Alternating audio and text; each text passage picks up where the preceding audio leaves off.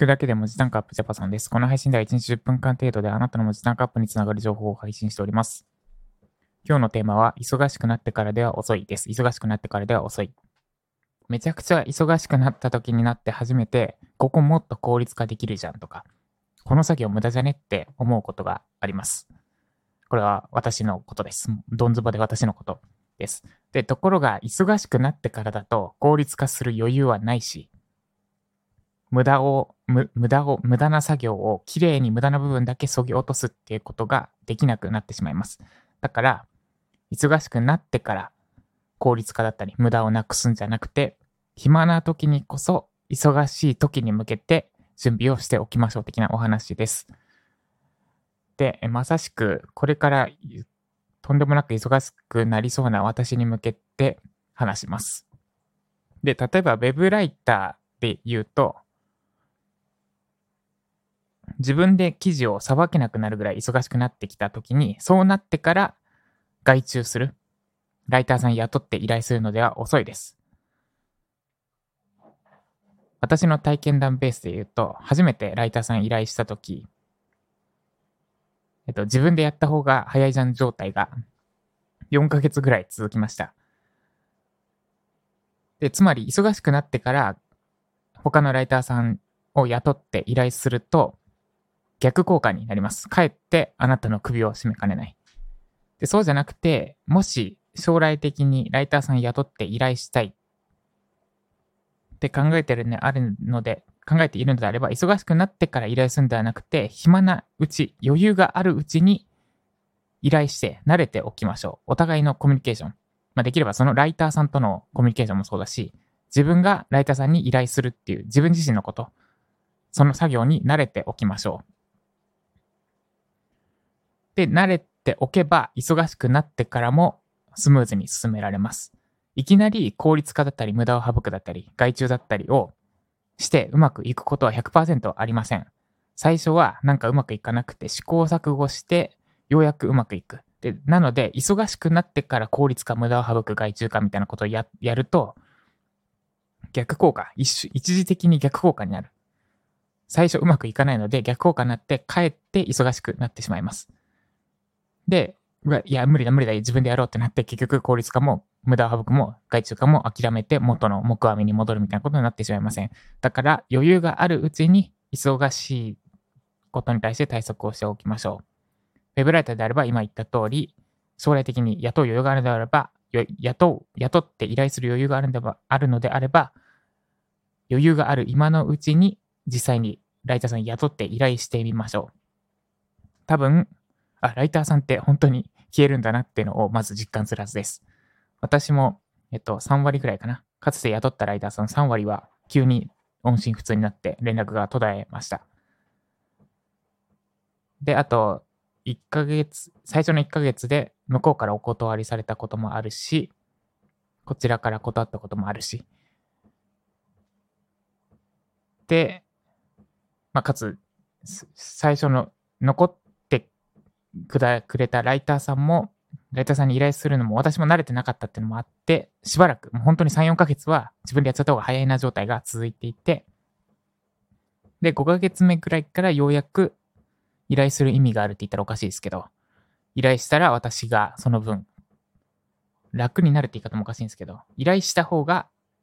価値提供、提供できる価値が上がる状態って言ったらですかね、にできるようになりました。で、えっと、ここからは私の話なんですが、私も今、ライジャパがありがたいことに受講生、ポンポン増えてきていて、ポンポンって言い方はちょっとあれですね。ありがたいことに増えてきていて、えっと、今週だけで何人増えたんだ ?5 人かな？正確に測ってないな。今日何曜でしたっけ？今日水曜か。あれ？先週の土曜？日？違うか。土曜から今日までででも今週だけで、この7日間ぐらいで多分4、5人増えたのか。あれ？それは言い過ぎかな？でもそれぐらい増えた気がするな。増えたので、で、しかも、私何もしてないんですよ。えっと、特にライブ講義みたいなイベントをやったわけじゃなくて、ユーデミーとか SEO 記事とか、その、特に何もしてない状態で、5人、5人も入ったのかな？でも5人入ったよな。この10日間で5人かな多分。10日間で5人ですね、きっと。2日に1人ペースで何もせず入ってきる状態なんで、これが私が募集をやめない限り続くと。で、そうなると、後々やばいのが添削です。で、添削を今のまま行くと、間違いなく後々死にそうになるというか、病みそうになるので、まだ余裕があるけど、後々分かっている。忙しくなると分かっているので、その対策をやっていきます。具体的には、ちょっと添削課題の見直しですね。えっと、これは私が楽するためというよりかは、お互いにウィンウィンになる形。今は、多分課題をちょっと提出しづらい形になっているかもなっていうのと、私もチェックしづらい形式になっているので、そこを最適化する。で、課題出す。で、私もチェックして、より混乱がない形でフィードバックできる形の課題に変更するとか。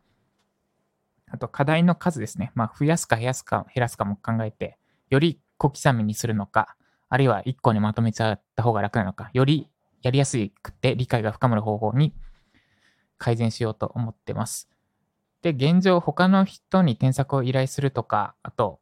動画、今動画でフィードバック返してるんですが、その動画を動画じゃなくてテキストに返すみたいなのは今のところは考えていません。なんで、それ以外の方法で添削課題を数多くこなせる、今のクオリティを維持しつつ数こなせるように回収していく予定です。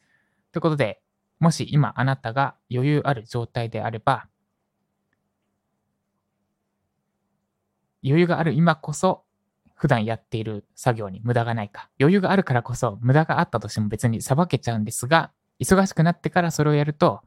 そう、そう、えっ、ー、と、最初からうまくいくことがなくて、かえって逆効果になってしまうので、余裕がある今のうちに、日々の無駄、無駄だったり、非効率だったり、同じことですね。無駄だったり、非効率だったり、より効率化できる部分に注目して、今のうちから対策していきましょう。そうすると、忙しい時に本来やるべきことに集中できるはずです。ぜひ実践してみてください。ということで以上、忙しくなってからでは遅いでした。この配信が参考になった方は、いいねお願いします。まだフォローいただいてない方は、財布のアップにそれしてフォローしてみてください。元ジャパソンさんから聞きたい、知りたい、学びたいって方は、2日に、2日に1人ペースで受講生増加中のサブスク型ウェブライター講座ライジャパを覗いてみてください。概要欄にランディング、えっ、ー、と、紹介ページのリンクを貼っておきます。ということで今日は、えっと、午前中 SEO 記事の執筆を進めていたんですが、午後は今言った添削課題の見直しと、あとセルフチェックシート的なものも整備していこうと思います。要はライジャパの講座内の改善を進めていきます。ということで今日も頑張っていきましょう。以上、ジャパソンでした。